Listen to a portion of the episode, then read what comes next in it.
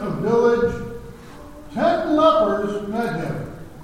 They stood at a distance from him and raised their voices, saying, Jesus, Master, have pity on us. And when he saw them, he said, Go, show yourselves to the priests. As they were going, they were cleansed. And one of them, realizing he had been healed, returned, glorifying God in a loud voice. And he fell at the feet of Jesus and thanked him. He was a Samaritan.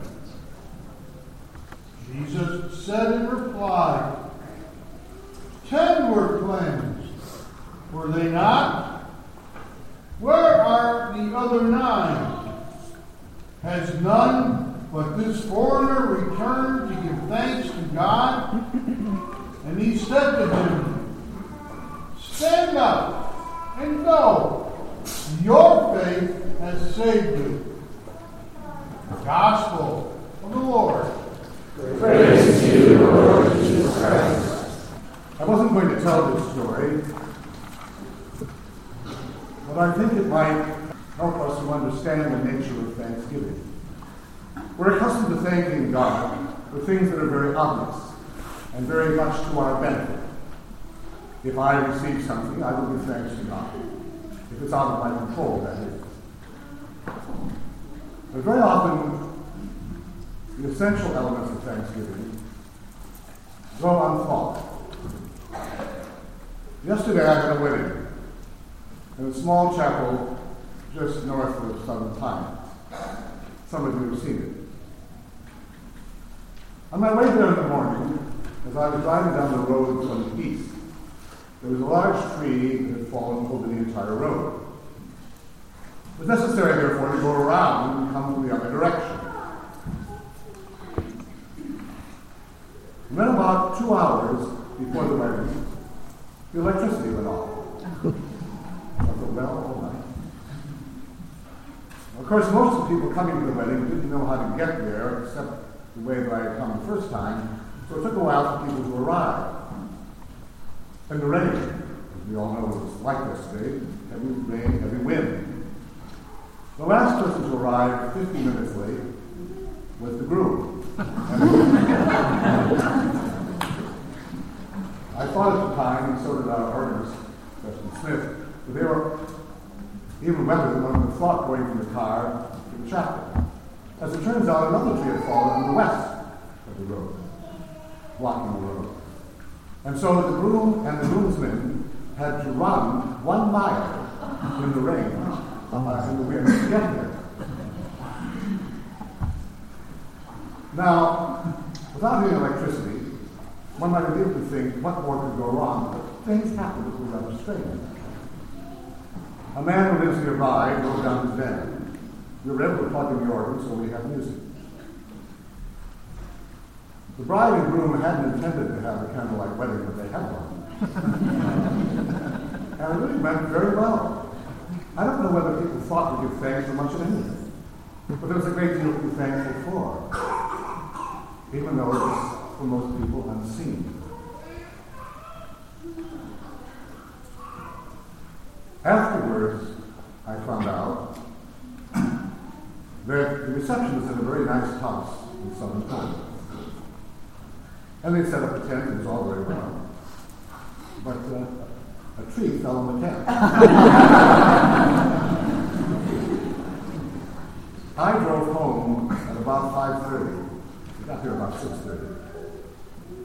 And of course, electricity was off here.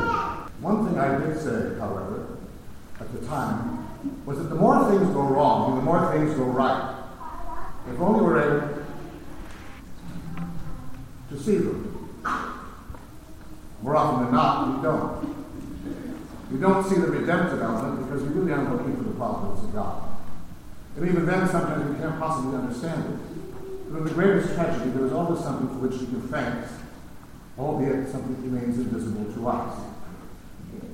Which brings us to this man, today's gospel, and the ten lepers.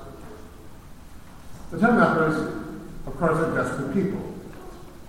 They cannot associate with anyone else except lepers.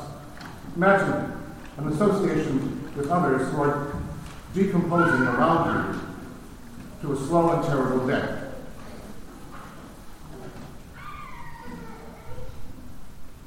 You're excluded from the community. You cannot be part of that life.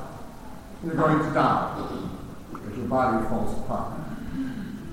So they come to the Lord and they beg him, Jesus, Master, have pity on us. They beg for pity.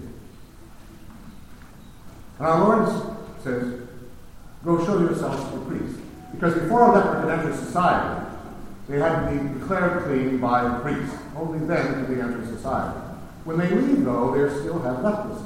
Our Lord does not cure them at that moment. On the way there, they are cured. That's for a reason our Lord knows what He's going to do. Our Lord knows these men. They are cured. But one of them, we're told, the Samaritan, and we know the Jews and Samaritans were great enemies, one of them returned.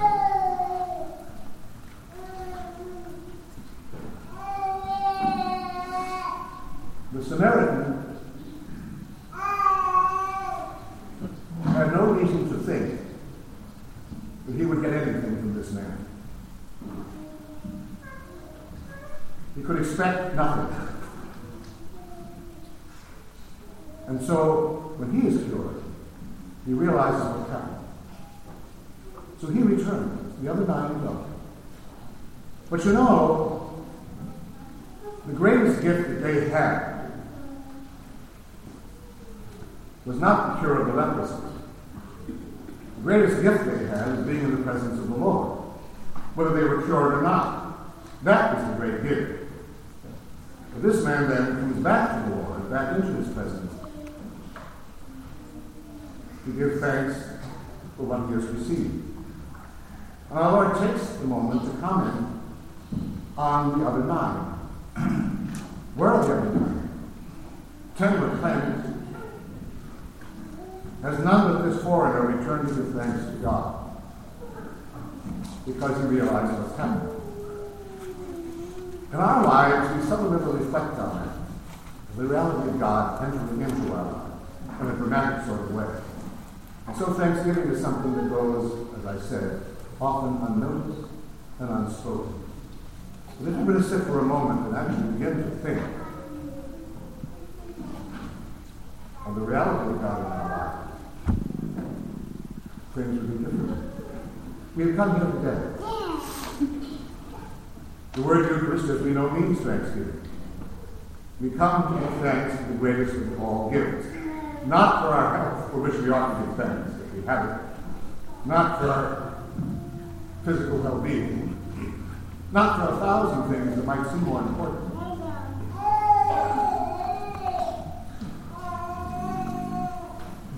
We come here to give thanks for what He is about to do, what He has done for His suffering and death, and for the reality of His presence. That's the greatest gift we have in life, and the one that often goes unseen and even ignored.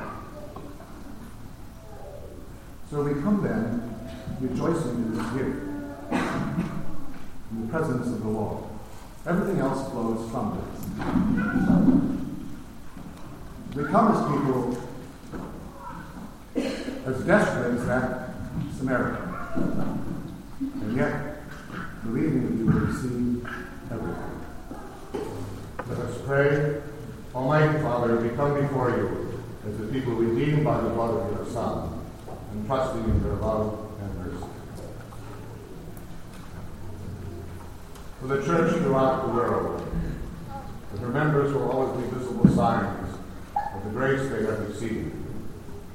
For the church suffering, the church in our own country, we pray to the Lord. Lord, hear our prayer.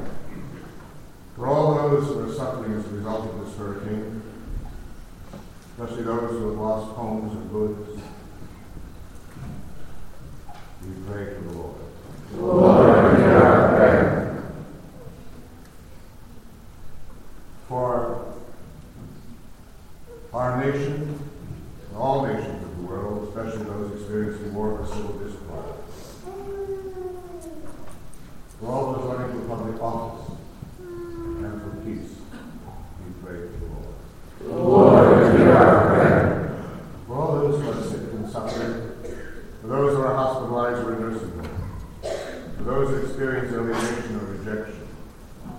For those who are greatly tempted, for those who have lost their faith.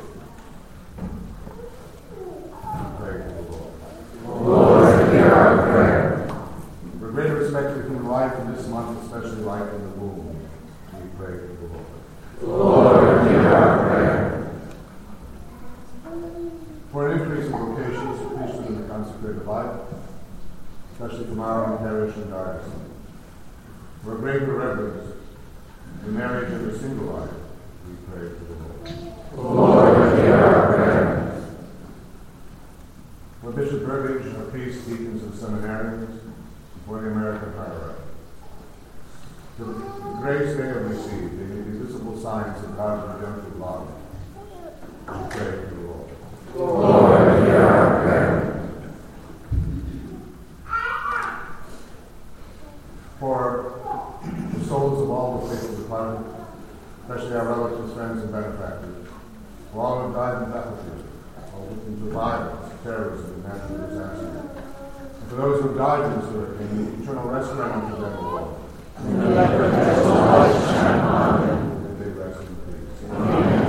their souls and the souls of all the the rest in peace. And for all of us here, we may realize the graces that we have received. We may be thankful to God.